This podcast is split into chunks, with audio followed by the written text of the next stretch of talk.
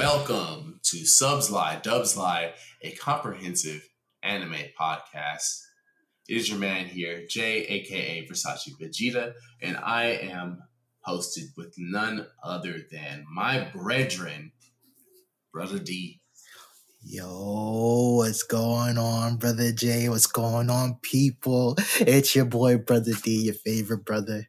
Yo, I'm again happy to be here. Another week. We ain't failure. We always been here. Ain't nothing changed. So right. And I'll tell you, man, the more things change, the more they might remain the same. But the more they just get great, man. How are you doing, first off? How are you, brother?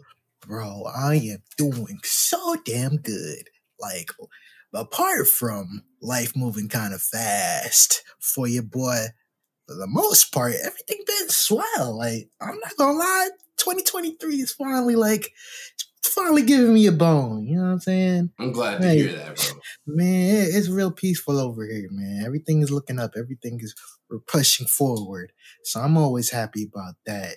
And it seems like I'm getting just good news after good news, man. Have you seen all the things that we're gonna be able to play this year, though? Oh my lord, man! I'm telling you, 2023 is shaping out to be quite nice, man. You know, recently we got Naruto Ultimate Ninja Storm connections. You know, got a new update to the Ultimate Ninja Storm games. I never thought we'd see another one of those after we'd gotten Ultimate Ninja Storm 4 about 6 years ago? So. 6 years ago is crazy, brother. Yeah. It don't even feel like that, man. I remember getting the game. I remember taking my behind right to GameStop and saying, you know what? I'm excited. I got the deluxe edition. You and me both. The deluxe edition wasn't about nothing. For real. It wasn't about nothing. They barely added any things that Ultimate Ninja Storm 4. You sure right, bro. We got the Boruto edition maybe 2 years later. You know what I mean? And you had to come out of pocket for that. It ain't that's what I mean, I'm not mad at that. If it's something I want, yeah, sure. But it does, I can understand why people get highly offended when they see another big DLC just drops out of nowhere when you just drop big money on a deluxe edition. But Very true. I'm glad that they're doing little updates on that game. It which reminds me, I'm man, Naruto getting touched on. One Piece just had its old JRPG turn-based game. Yeah. Why is Bleach out of all the big three, man? They treat the Bleach like a unloved stepchild. I don't know what's going on, dude. I'm thinking maybe because the first core only really had so many new characters introduced that hopefully by the third core of the Thousand Year Blood War arc, we've got a new Bleach game coming out. Because once we've got enough characters to work with and enough content that where we're not really spoiling anything that's in the anime, right? Hopefully we drop something because good gosh, what's it been? It's been over 10 years. This is the last Bleach game, actual Bleach game. Yeah, I'm not here to talk about nothing named Brave Souls. That doesn't even exist to me. I was talking to a friend the other day, yo, when the last time you played a Bleach game? Due to the Soul Resurrection or whatever that game was called.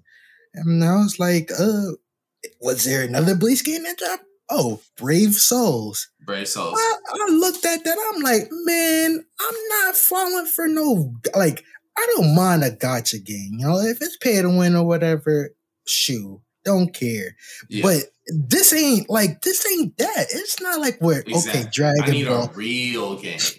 Yeah, Dokkan Battle is great because you don't just have Dokkan Battle as the one Dragon Ball current game. We have fighters, we have Kakarot, we have Xenoverse still kicking it. So it's not you're in dire need of any form of Dragon Ball. You got multiple games on that regard. For Bleach, though, Bleach don't got nothing, bro. You're gotta right. Go. All they have is the gacha. Like, it's the gacha, and it's nasty works, bro. Because, hey, man, for everybody to just, when they think of anime, when people think of anime, man, the most people bring up is the big three. Like, that's just what it is. No matter what you think of Bleach, like, it's still a staple point. Absolutely. But Bandai be like, huh? we have the rights to publish games on the Bleach, like, and I, don't get me wrong, I love those Heat the Soul PSP games, but brother, not everybody got the privilege and the fortune to go ahead and play those games at ease. And we shouldn't have to do so. Yes. We shouldn't be something where, like, hey, hope you know what website to go to get the English patch, to download the game, to play it on the emulator, to play it on your, platform of choice. It shouldn't be that. You're right. It should be something where people can just go right on to the PlayStation Network or the Microsoft Store or the eShop or Steam and be able to get the latest Bleach game. Or even the most recent Bleach game, right? To be able to buy that for, not a crazy premium. Yeah, like, man, they need to fix that. If we go another year without that, like, as far as I know, I'm just gonna destroy all hope. Like, I'm not gonna give Bandai the benefit of the doubt anymore, man. Because they be cooking. I ain't gonna lie, they be cooking. They cooked. It's just like they're really selective. But they are very selective, and it's wild to me what they choose. Yeah, at their own leisure. Yes. Very weird. I mean, I get it from a company standpoint. It's like you ain't really pressed, but it's like the things you do out of nowhere. Very surprising. Very surprising. No backdrop, no hint, no rumor spreading around. Like, you just randomly, hey, you got this new project. You probably might love it. Which is crazy. It is. I do. This is the wild era to live in, man. Them boys flat out. I ain't never. If you been living under a rock, man. These folks announced out of nowhere Tenkaichi, new Tenkaichi. And I'm sitting here like, brother, it's been about, when was the last Tenkaichi? 2007? 2007, 16 years ago, was the last Dragon Ball Z Sparking, aka Dragon Ball Z Budokai Tenkaichi game released. I mean, it's wild to me. I found out, D texted me. I had to. I looked at it. I was like, yeah, new Budokai Tenkaichi. I just, like, the words, just like, I knew what the words meant, but it didn't register. So then I clicked on it, and then I watched the trailer, or the teaser rather, and it's Goku. It's basically, you get scenes from all three of the Dragon Ball Z Budokai Tenkaichi games that came out for the PS2. And then it leads up to Goku charging up, and then it switches from the PS2 game to a modern era Dragon Ball Z Budokai Tenkaichi game. Yeah. With Goku charging into Super Saiyan Blue, wearing the same sort of gi that you see him wear in Dragon Ball Super Broly and Dragon Ball Super Superhero. Like, on Planet Namek. It looked gorgeous. That joint looked gorgeous. That joint looked amazing. I was moved. I didn't, like, it, I'm not going to lie to y'all. A tear shed from my eye, for real. Because I literally was like, the fact that this is something that Bandai is even considering doing, that we've lived long enough to see this, like, that moves me. Like, I'm not going to lie to you. Like, out of nowhere, bro. Like, it blows my mind. Oh, it's amazing. Hey, I'm always just randomly out of nowhere just say, hey, we got this Tenkaichi. I know y'all been waiting over, like, damn near since what? since you've probably been a teenager or you was in your 20s, your mid-20s. Like, man. There are genres that this is aimed at because it was rated RP through T. That T rating, they weren't born when the last game came out. Bro, that's so insane, man. Dude's just like 5 years old when Tenkaichi 3 dropped. And it's funny how nobody, even they don't even like throw on that Ultimate Tenkaichi nonsense. I'm glad I did not see that in the teaser because I would have revolted. Oh yeah, no, they knew exactly what they meant. They meant, because in the Japanese version it was sparking. Yeah. In Japan, that was Ultimate Burst. It was not a spark. Yeah, man. You know what I'm saying? Like, let's be real. When they said Budokai Tenkaichi, they were very specific with the series of games that they were referring to.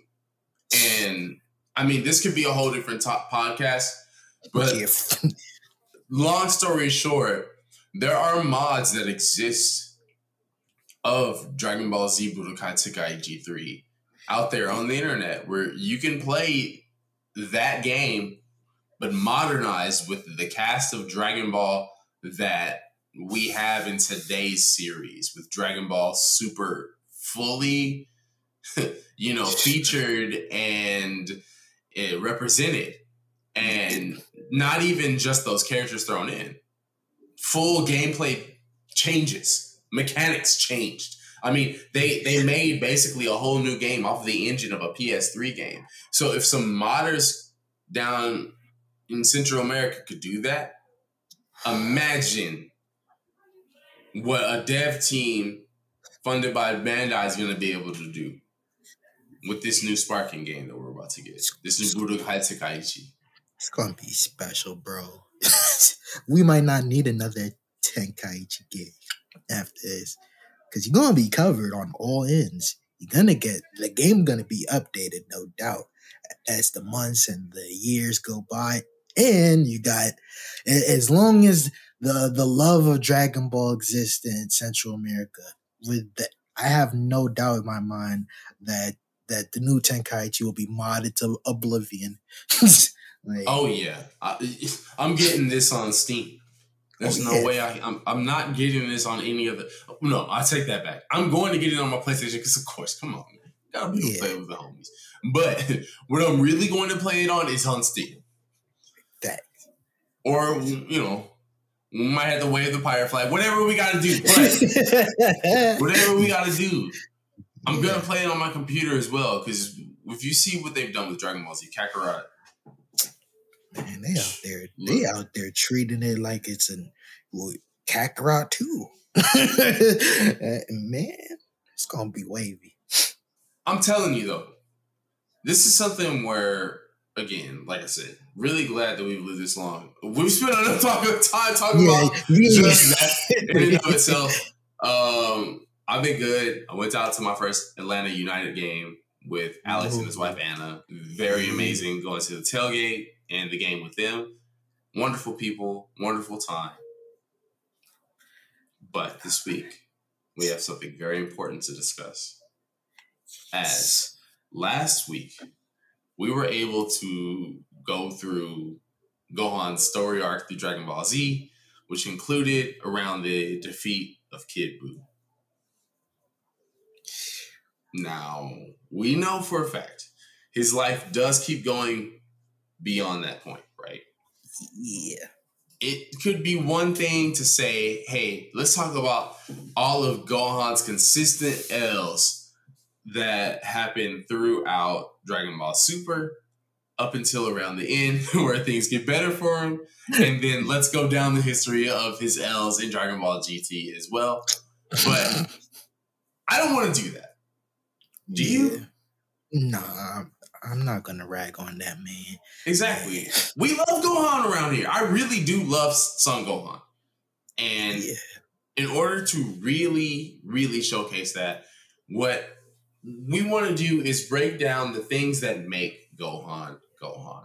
The things that show how different he is from any other Saiyan, why he's so different from any other Saiyan, and the things that you, myself and so many other fans have come to endear about Son Gohan, on why it is that I feel maybe the fans really do get Son Gohan. So join us back after the break as we cover part 2 of Son Gohan's life. Gohan, I was told that you have been training with Piccolo. Have you regained your ability to fight? Well, I think I've improved quite a bit since the time Frieza came back. Not good enough. All this peace has made you lazy and soft. If you want to call yourself a Saiyan, then toughen up and act like one. You say that you're training again, but I haven't seen any proof of that. What? Really? I'm taking my training seriously, though. If that's true, then you're better off without softy trainers like Piccolo and Kakarot. Well, Vegeta, if that's how you feel, why don't you train me? Who, me? Don't be ridiculous. You can go and train yourself. You know, in some ways, you're more brutal than Piccolo used to be. Enough of this. It's time to fight. So, D, you know, my man Son Gohan, he's a family man. First and foremost, I would say, especially in how he's grown to be post Dragon Ball Z. Of course, we know he winds up marrying Videl and they wind up having his daughter Pan. But let's break all that down for a moment, man. I think it is such a great take on the modern day era of Goku and Chi-Chi's story, right? Yeah. We have someone who, when Goku was going through just his adventures of life, he found someone who was also a great fighter and he was just enamored with, you know, whether he knew it or not, right? Yeah. With Gohan, that love is way more apparent than it is with Goku and Chi-Chi. Wouldn't you agree? Yeah, for a fact. It just shows how well adapted Gohan is to the world and the society as a whole, and how people express themselves and feel things. You know, different for a character like Goku, got dropped on his head and wasn't taught, you know, the finer things in life like love and things of that nature. Yeah, that's true. That's very true. Goku, you know, he had been raised out in the woods, like we talked about before. Yeah. Being a mountain boy, he's going to have a whole different look on life than Gohan, who's just by being half human by way of Chi-Chi, he's going to be more compassionate, right? Yes. And that compassion is really what separates Gohan from the rest of the Saiyans, in the way that we view them. Yeah, for sure. It also lends to how he is also as a father, right? Because the way that he raises Pan, especially from what we see in Dragon Ball Super and Dragon Ball Super Superhero, he's a chip off the old block. I said it when we did, we talked about Superhero on a pod, man. I was like, man, if that boy ain't like his daddy, he learned from the best. That man, he ain't got a worry in his heart. Because at the end of the day, he does know that, you know, he's lent a safe and comforting lifestyle to his wife and his daughter. But at the end, you know, when it all comes down to it, we have a young 3-year-old Pan who is training with Piccolo because Gohan, the most important thing to him is being a scholar. Yeah. Right along with being a father and a husband, being a scholar is what allows them to house that huge mansion that we see in Dragon Ball Super Superhero, right? I mean, clearly his professional life even is a success because of the things that make him different from all of the rest of the Saiyans. He's dedicated himself to being a scholar, to being someone who not only learns, but also teaches. And it's interesting that we have Gohan like that. I would really love to see more of Gohan's life from a, you know, direct perspective into what he as a Scholar is like, because there's got to be so much, you know, we see him studying bugs, which is something that he's always studied, insects, even from a young child, right? I definitely want to know, like, you know, what other subjects is my man Gohan out here teaching? Yeah, for a fact, you already know. Like, I'm pretty sure he's well versed in a multitude of things. He always came off as a smart human being, so it'd be nice to, like, you know, just if going forward, you know, Toyotaro, give us like some, you know, some scenes of him, you know, teaching a class or so. Like, it'd be dope.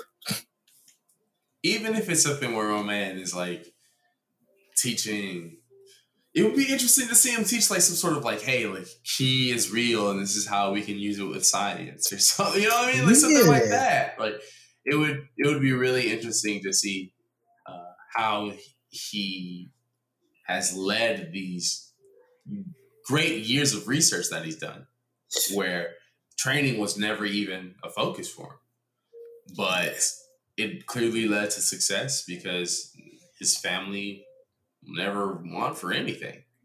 Yeah. Now, with that all said, while we might not know too much on the different topics that Gohan teaches and studies in as a scholar, what we do know is his connection with his family, even goes beyond just that of his wife, Videl, and with his daughter, Pan. He's pretty close with his dad as well.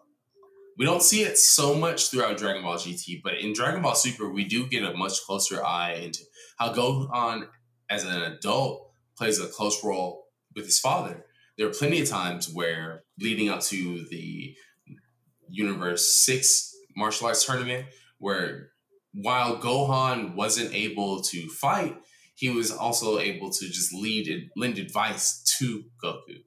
Same as leading up even to the Tournament of Power, where that connection that Goku has with Gohan, where Goku knows he can trust Gohan's thinking, leads to Gohan being the captain of Team Universe 7. Yeah. D, what were some of your takes on just like how we saw Gohan go from an active fighter throughout Dragon Ball Super to someone who we knew his mental IQ in how he looks at battle was his greatest suit through the show until later on? Yeah, it was really interesting for the most part. No, it's funny how Gohan, in a sense, and I guess this is my headcanon, is like from what he studies, whatever his study is nature, like the way he really thinks one step ahead. You know, he's always, you know, for the most part, he's very meticulous in his fighting. And it's really cool to see, man. Like it's like, I guess, you know how Saiyans have their different styles in regards to how they come, like, for their combat. Like, he has a mix of both. You know how Goku's a little bit lenient, and he has the in his head feature with like Vegeta, where it's like he's like a little balance between the both, and it's really dope to say the least. I'd agree with you there, especially when we have moments like Gohan stepping in with the initial battle before the Universe Survival tournament, where he helped them fight against Universe 9. His fight against Lavender was probably the one that got the most strategic in how it was led, right? Gohan overcoming the poison. Even though it was a double KO, Gohan showed that his lack of focus on fighting in and of itself was not something that hindered him, because he's still a Saiyan, right? He still has a lot of great power within him. And the fact that he's a hybrid Saiyan, that passion can be used towards greater strengths that we do see later on. But it's his head in the game that really matters in these situations, where when they need to rely on Gohan, he does show out. Like, let's forget the moments where, because of the story, he had to get beaten by Frieza during Resurrection F. Let's forget about the moments where, because of the story, Beerus had to knock him out really quick. Like, come on, the stories weren't about him in those moments. Yeah. And as much as it was disappointing to see my man get those L's in those periods of time, once there was a bit of a B story that started being written about Gohan's life, say around the Future Trunks saga, yeah, we definitely saw that it wasn't that he was just meant to be weak. It was that he was meant to have to go through another period of growth before we could see Gohan on the forefront in the story within Dragon Ball Super. Yeah. Does that make any sense? Yeah, hell yeah. Like, and I always, when I was watching Super, when it was airing at first, I was like, I wasn't offended when he got smoked by Beerus and Frieza, because I'm like, for the most part, they wouldn't showcase him in this manner without doing something with it. Like, exactly. I know, like, people are very overly critical on Toriyama's writing and Toei's style of thinking, but I'm like, hey, listen, if he was meant to just get smoked and that's it, he would have just, it wouldn't have been in that manner. He would have got cooked rather quickly, and especially in regards to like their whole take on the Resurrection of F. You wouldn't even get that whole thing right there. Like, you wouldn't even got that. So I for the most part, I had faith in the story that they were going to build with Gohan. So it was really funny to see the whole line of thinking where it's like, man, our favorite character is really cooked. I'm like, maybe you just want to play the long game. And I know we say that in a lot of our favorite pieces of media, but especially when it comes to how this era of Dragon Ball is being presented to us, right?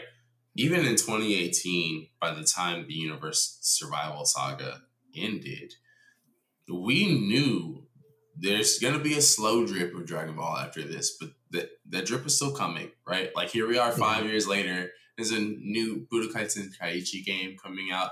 The manga is still ongoing. Developments for Gohan himself have panned out greatly. So... yeah, sometimes you do just have to say, let's wait until the story does focus on our guy. And it's right around the time, like we've already mentioned, where he has that preliminary battle in the Universe Survival Saga. Leading up to the Tournament of Power, we do see Gohan have a return to fighting where Piccolo directly trains him. And I really enjoyed this part myself, because this is something where we find out Goku straight up told Piccolo before Gohan had a chance to reach out to him, like, hey, man, yeah, Gohan did pretty good, but he's not fighting in any sense of what his full power is, right? Because we saw Gohan go Super Saiyan in his battle against Lavender, but nothing beyond that.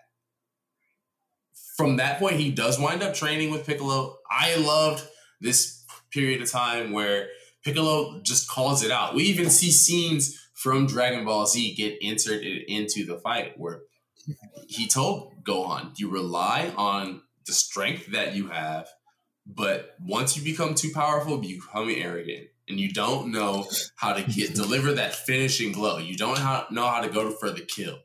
And because you don't have that killer instinct in you, you wind up losing. It's what's happened time and time again. That's what happened against Cell. That's what happened against Majin Buu. And Piccolo was right, because Gohan, he doesn't have that dog in him. Let's be real. Yeah, he do. Too much dog in him, man. So too much of something is bad. You know what I'm saying? I'm in firm belief of that. That man, for the most part, once he's dominating, that he goes on cruise control, and we don't get that sense of urgency that we need for him to be, a really, really protector of the earth that he wants to be, in the sense of, protecting his family from any danger. You can't have those nasty attributes and those traits. You know what I'm saying? You will be the demise of your family and your friends doing that. Like, we saw with the Cell arc. Like, my man, if Goku was not there and did not have that instant transmission, the whole planet would have been cooked. Big cooked.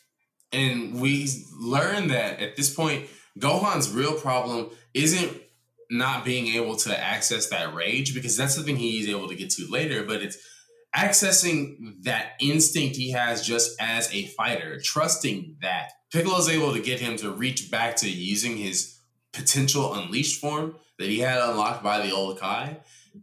But even then, Gohan realizes he has to test that newfound strength that he has, because he's been able to push that to a level that matches the current era of power in Dragon Ball Super. He winds up training against Goku and even tells Goku, yo, look, I know you way stronger now. I need you to come at me at that point. Yeah, and even though Goku was able to outclass him in their sparring match, that moment where we saw Goku was able to deliver full power Super Saiyan Blue strength to Gohan, and Gohan in his potential unleashed form was able to match that for a moment, was enough to show that Gohan could rise to the test once again. Yeah. I really, really dig the fact that, you know, like you said, we had to wait for the story to build back up to that point for him. But once he was ready for battle, he showed that he was capable. So much to where, like I mentioned earlier, Goku made him the captain of Universe 7's team in the Tournament of Power. And he shows out a lot within that tournament. Were there any moments, I would say, between both the manga and the anime that stood out for you for Gohan in that Tournament of Power? I did like the manga's take on the whole. That's why I brought up that one too. Yeah, I did like that. That was for the first time. I'm on the record of saying, yo, Toyotaro did something right, because I definitely loved that fight against Khalifa. Like, that was really needed, really needed. And I did like, in the anime, I did like the little tag, like, I guess you would call it a little tag team thing that he did with Piccolo against the Namekians. Salno and Purina. Yeah, I really did like that, because it was rather, you know what I'm saying? It was cool. You know, the choreo, like the animation for the most part, if we're talking just strictly on an anime basis, like the animation was really crisp. And I really did like the whole teaming up thing. Like, you don't really see much of that. We saw it where they did a little sparring, but hey, this is where a battle that really matters. And for the most part, they did good. Gohan really did show out in the Universe Survival Saga, both in the manga and the anime for me as well. Moments like him fake teaming up with Frieza to fight against Frost. I really thought that was really cool. That was because it really was. We had Gohan fighting against Frieza for a little bit. Him showing that he knew what Frieza was up to, so he kind of trusted Frieza's plan to get Frost eliminated. I thought moments like that were really cool. You also mentioned Gohan's fight with Kefla, and I want to touch on that a little bit, because that may not be something that too many people are familiar with. In the manga, events of the Tournament of Power do go a little bit different than how they did in the anime. And while it's known that in the anime, Goku fought Kefla and had that amazing moment where he fired off the Kamehameha wave to, you know, sort of counter against Kefla. In the manga, Gohan, like D mentioned earlier, does have that fight against Kefla. And it is so brief, but so interesting. I mean, you see Gohan go into that ultimate form. And in that potential unleashed form that he uses against Kefla, he mentions something that he also mentioned while he was sparring against Goku, where he said he wanted to find a form that was beyond potential unleashed, that was his own, something that as someone who is a Saiyan and a human that he could use as his own power. And I thought that was really cool because, I mean, yeah, they are winding up teasing towards where we see Gohan at now, but it was just so dope to see Gohan, both in the manga and the anime, own up to saying, hey, man, like, I don't need to use some sort of, like, Super Saiyan God power or something like that. I can get strong enough on my own, so when the time calls for it, I can show out and say, like, no, this is me. I'm Gohan. I'm that guy. Yeah, still. I'm that guy. And for a fact, it was much needed. I really did like that take. Like, it like they. It's really crazy how it's drastic in the nature of, like, the from the manga and the anime. Like, it's like you're getting two different Gohans, and I appreciated both.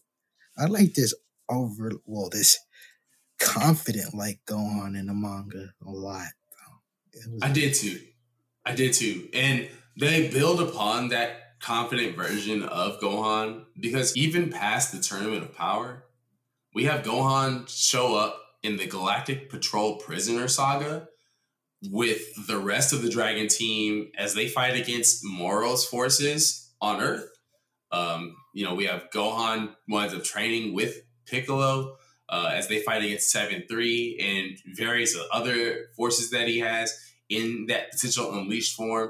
My man Gohan winds up even doing Masenko beam cannon. You remember that? Where they combine the Masenko and the special beam cannon against 7-3.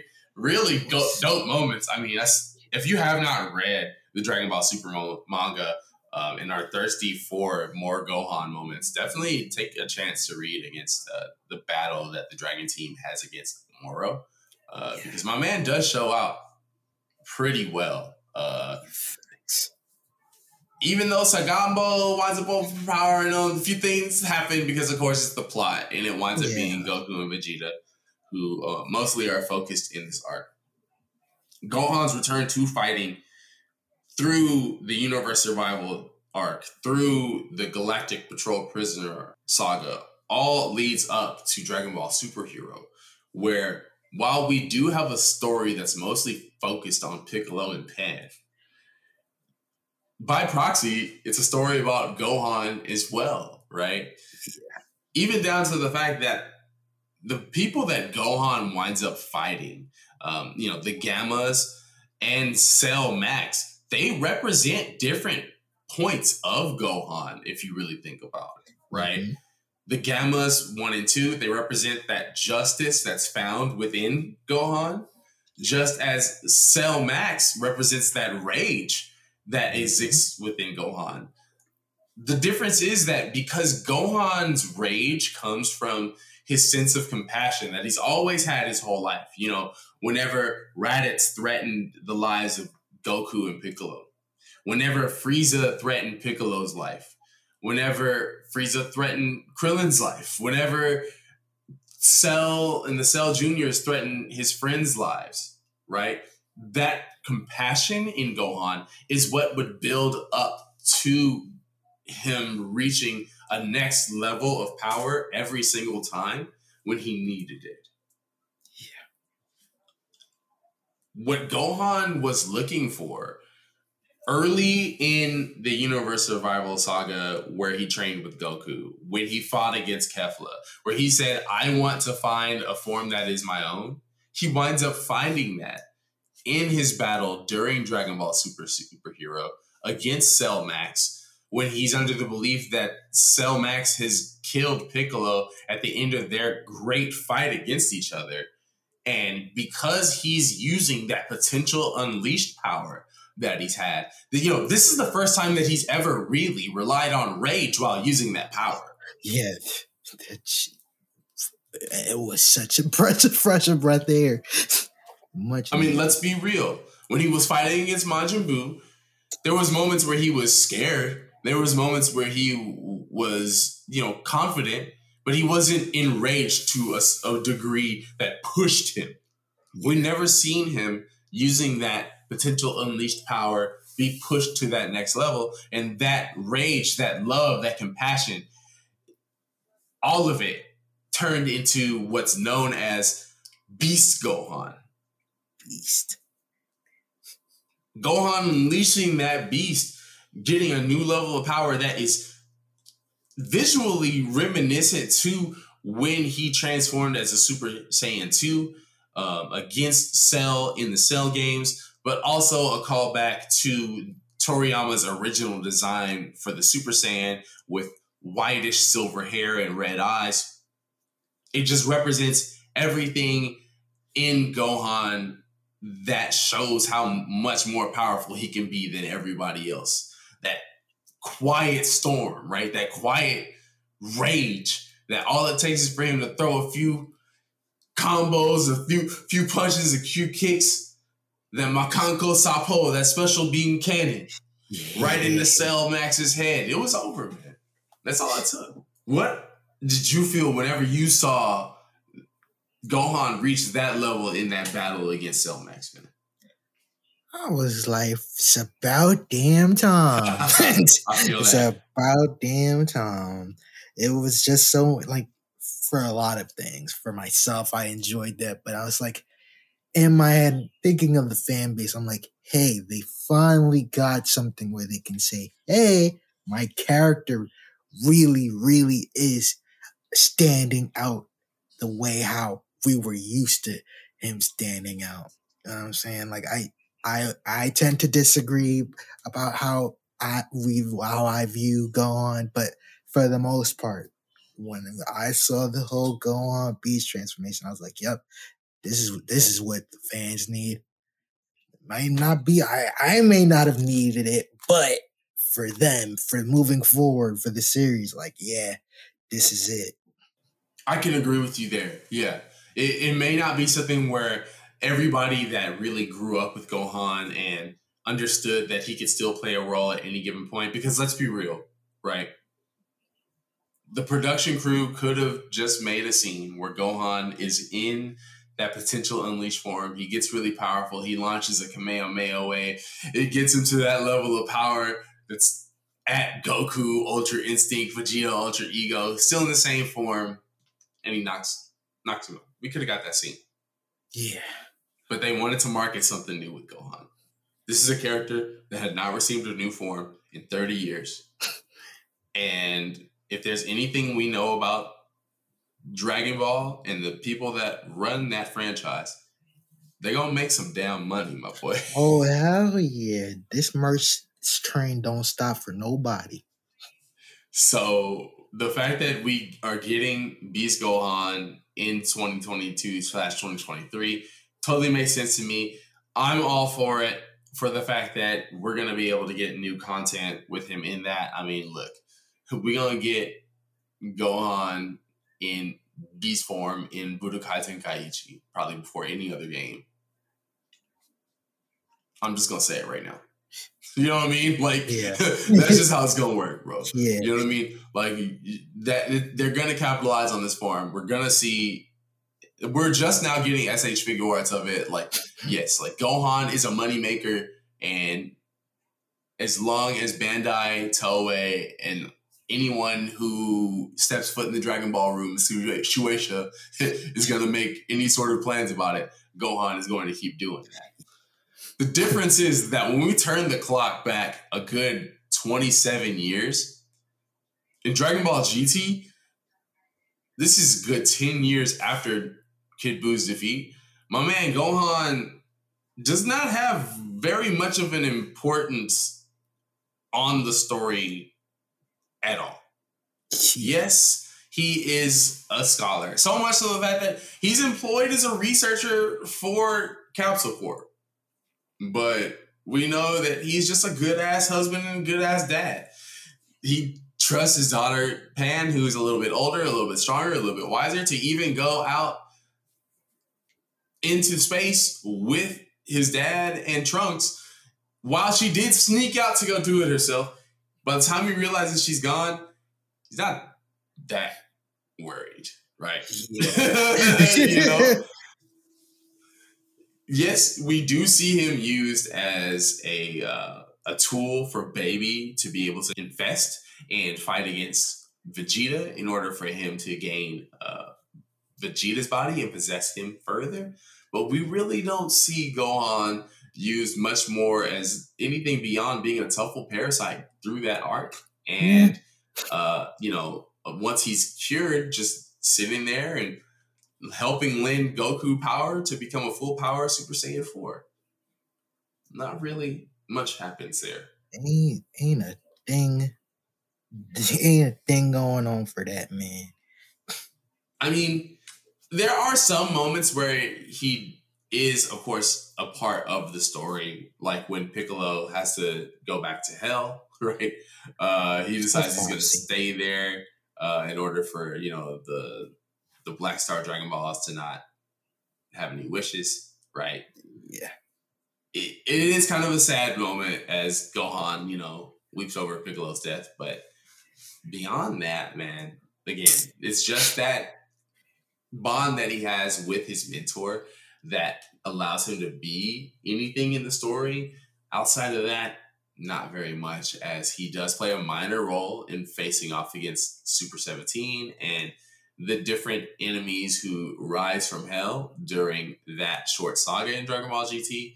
Even in the Shadow Dragon Saga, where my man Gohan does show out and fight again, right? Like, he goes Super Saiyan, fights to get Long, his brother, Trunks, and Vegeta to help try to give Goku some time.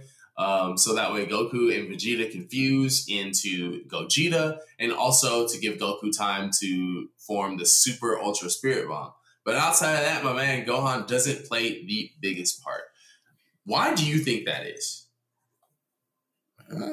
Toei got what they needed out of him for like the story. As soon as Goku came back to stay on planet Earth, there was no need for him to be that much of an important figure.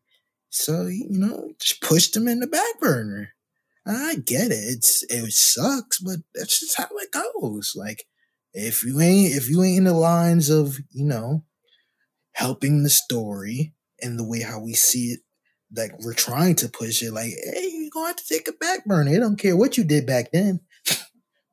What are you going to do now for us? And if you're not fitting along the lines, you know, you're going to be cannon fodder. And that he was. He was. I agree with that point completely.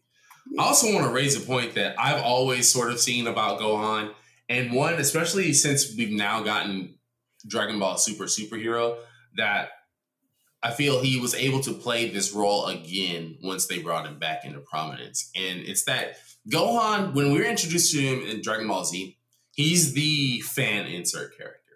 Yeah. Right? Like, as a fan, as a little boy watching Dragon Ball Z, you're supposed to see yourself in Gohan. You're supposed to see yourself and be like, oh man, I would be scared in this sort of situation too. But if I could defend my friends and my family, I would burst out with all my anger and just lash out at my enemy and defeat them. That's what he's supposed to be. All the way through even his fight against Cell. That's the exact character Gohan's supposed to be for anyone who's reading or watching the anime as a child. By the time you get to the Boo Saga, yes, it is true that Toriyama for a second was like, okay, let's have him be the center focus. But he decided that just didn't work, and he brought back Goku. And that is fine, right? Because it wasn't that Gohan was the main character. He was just the fan insert character. And since he had made the fan insert character the main character before from Goku, right, in Dragon Ball, growing up to Z, and he realized, okay, I have to have somebody else that the kids can think they are. He realized, oh, that's not going to work for Gohan. That shit ain't nope. Because these kids aren't going to suddenly grow 7 years in a month. Yeah. So he couldn't keep Gohan as the main character. And the point I'm getting to is, by the time GT came around, Gohan is played his entire role by that point. He's done everything he needed to. You saw him grow to this point to where you know he can be confident and be competent as a hero. Like, let's forget the fight against Majin Buu. by the time Dragon Ball Z ends, you know, okay, Gohan can hold his own. He can go into that potential unleashed form. And if somebody steps up, he's got it. It's cool. That's what they showed me in Dragon Ball Z Movie 13. Yeah. You know what I mean? That's what they showed me in any other piece of media outside of GT up to that point. So by the time Dragon Ball GT comes around, the child insert characters are Goku and Pan. Because Dragon Ball is such a big franchise that we know that it's not just little boys that watch it. And it's 1996 and things are changing. So they had to have two kids to be the insert characters for kids to watch. And Gohan, by the time Dragon Ball GT comes around, again, served his entire purpose. We know that he's got a level of power that he can reach. We know that he can defend himself. And he just needs to be fodder in these moments where these characters that we know, Goku and Vegeta or Pan or somehow Trunks for 5%, are going to handle, right? And Gohan doesn't play into that equation. Yeah, you ain't it. Man, listen, you're not Pan. You ain't a kid.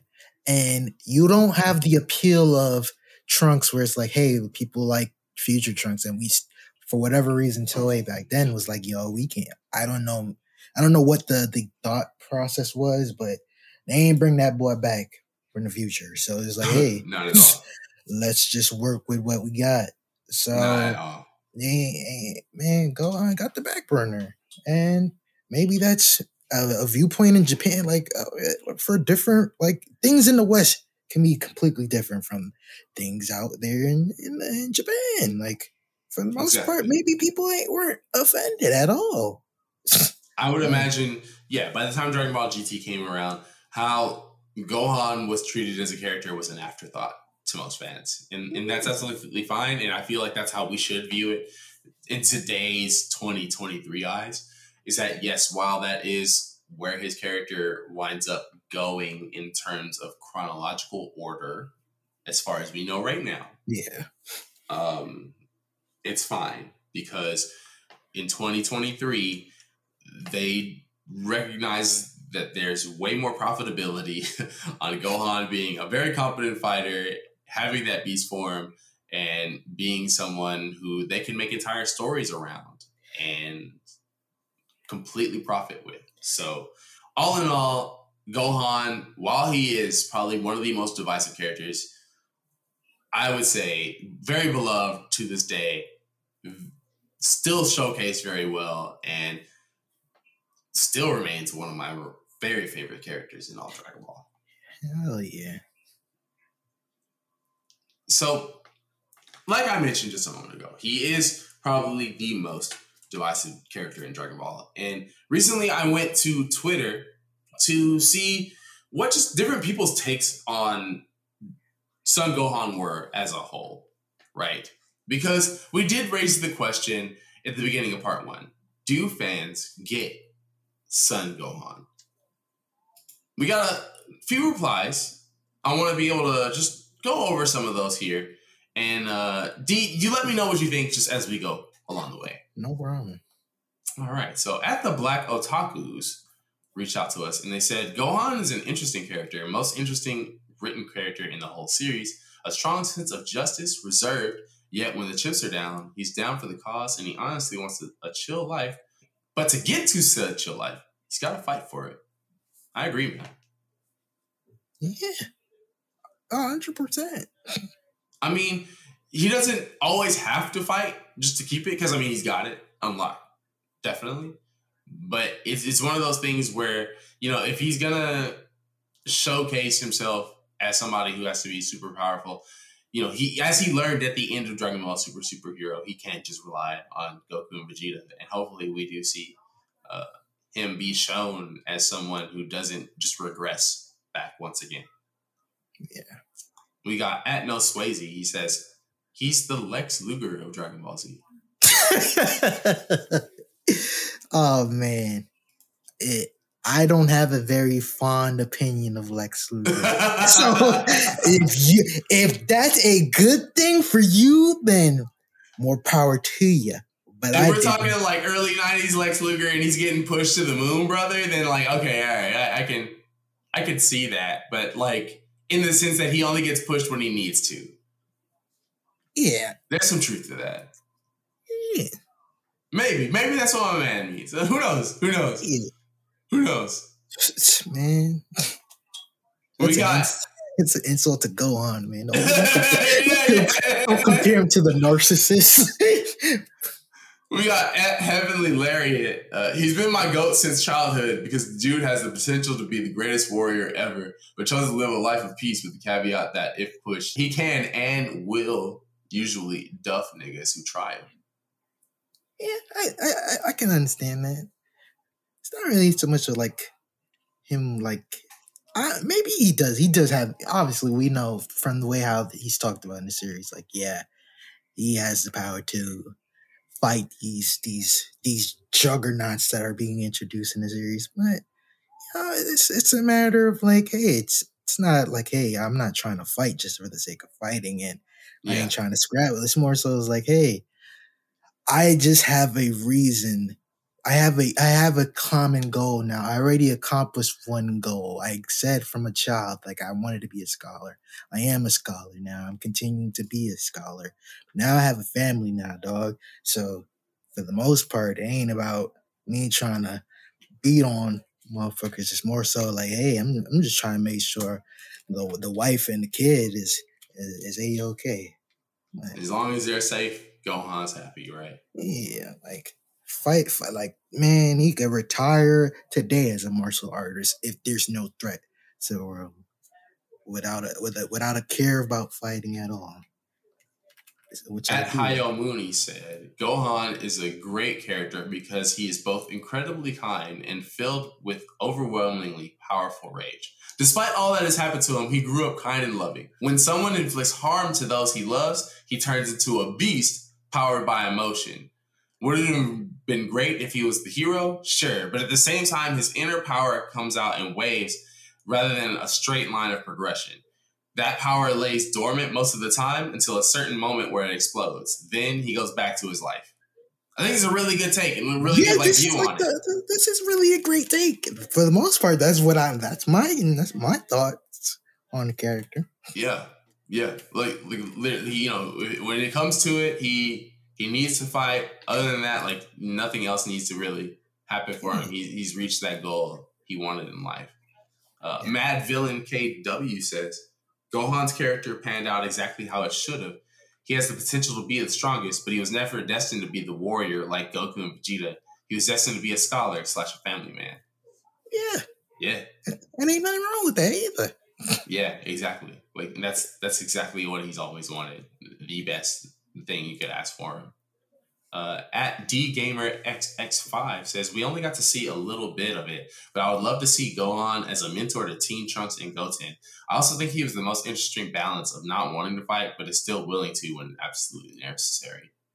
Yeah, man. I think if we saw like a arc where Gohan's teaching Trunks and Goten, like just like that sort of like refinement of like, yo, hey, if y'all could just, like, smarten yourselves up a bit, y'all would be the ones that everybody's looking at as the next great fighter.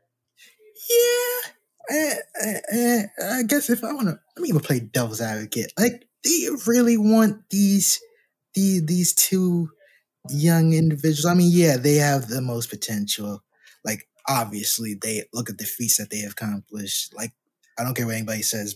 Turning Super Saiyan at the age of 6 and 7 is absolutely ridiculous. Yeah. But for the most part, wouldn't you want Trunks and Goten to have a life, a normal life, a life that they should, you know, partake in, or just a normal, regular life? You know what I'm saying? I would say, based on the superhero manga arc that we've gotten, I would rather than have that sort of life than them be like new Goku and Vegeta.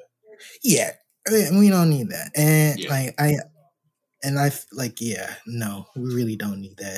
As long as Goku and Vegeta are around, for the most part, I can take Trunks and Goten being just regular young teens. You know if the situation called for it, I'd be down for it, but. Even then, I still... I mean, I get it, but I don't know. in regards to like a mentor, I'd probably pick Piccolo for a mentor for Trunks and Goten because you already had that established. He does have that. And it was comedy gold. You know, I guess I could see the vision in that regard. We've got at Joey Denze, who says, I thought with him his characterization, he wanted something else from life and people felt some type of way, but that's his choice. He's there when they really need him. Plus, unlike some, I fucked with his corny ass Great Saiyan Man. Yeah. I mean, you could not have any other character be the Great Saiyan Man. Yeah, exactly. It's just, man, you can't. And it's raw as hell.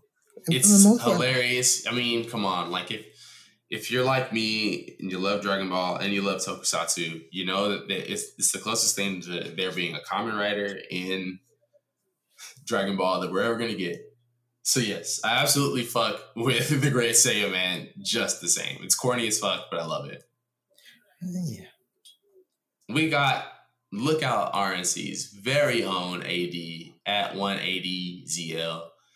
Saying, looking at Super now, he's definitely one of the better written characters in the series. He's had his coming of age a bit too early compared to the adults around him. But because of that, I look at the last movie as his coming of age because he's actually an adult now. I like that. And that's actually a point I made earlier, too, when we were talking about just, you know, how Gohan's usage in GT was where his role had played itself out. But again, now with Dragon Ball Super Superhero, he can be the fan insert character again. Yeah. Because the people that grew up with Gohan all those years ago, they're grown. They've most likely got kids of their own now. They've most likely, you know, gone on and accomplished the goals in their life where maybe they didn't have to focus on training for fighting their whole life.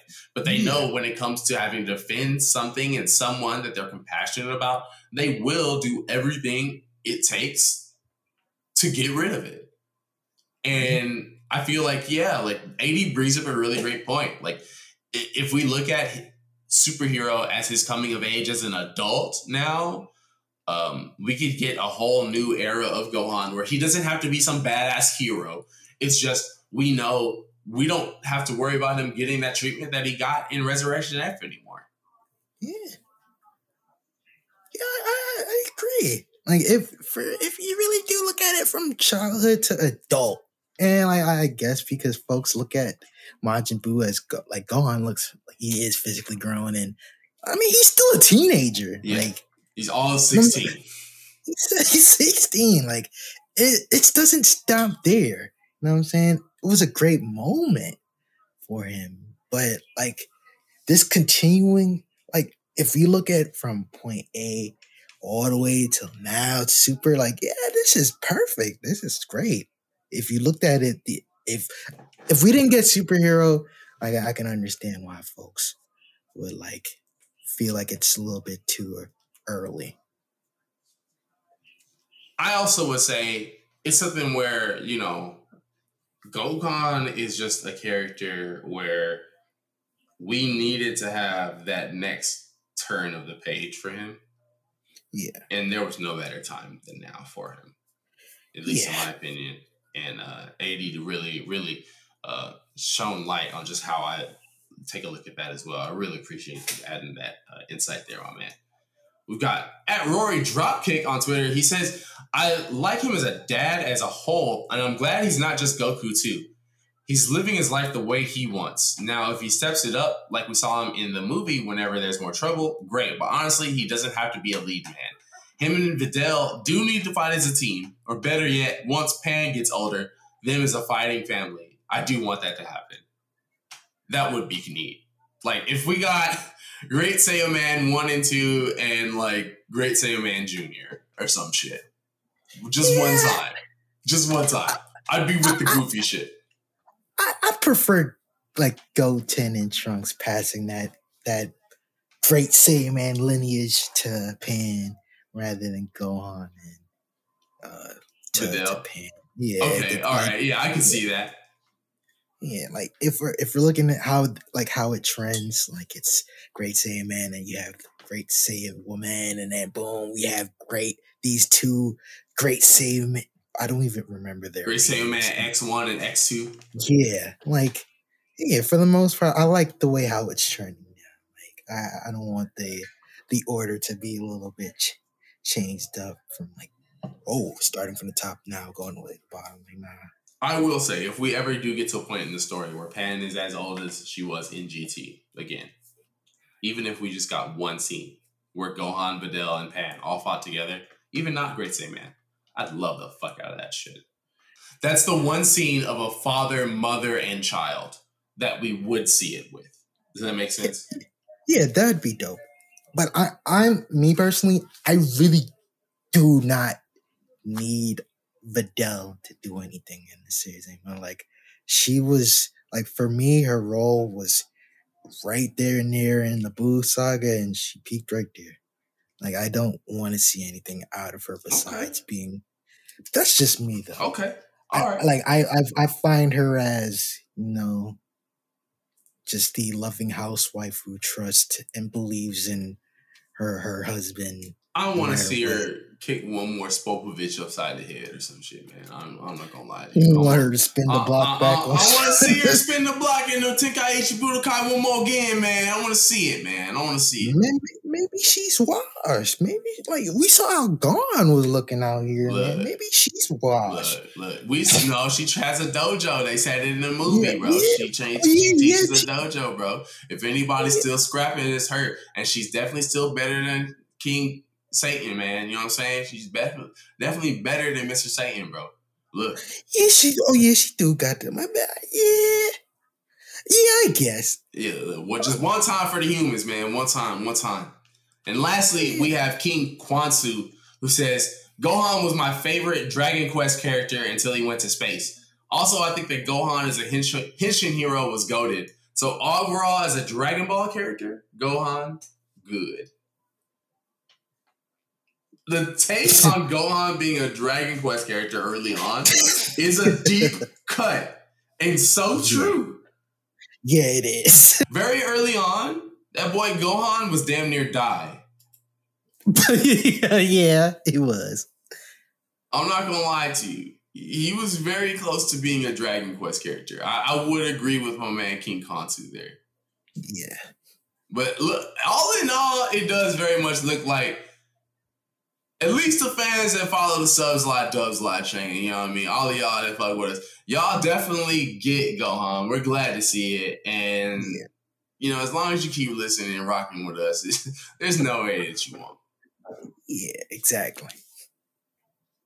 With all that said, man, we're really, really happy to have gone over Son Gohan's life over these past 2 weeks. This entire change of Gohan originating as just the very first Hybrid Saiyan hero all the way to evolving as the beast that he is, man. It's been a really great few decades growing along, watching that. And I know that as it keeps going, they're going to do so much more with Gohan that we couldn't even imagine now. Hell yeah.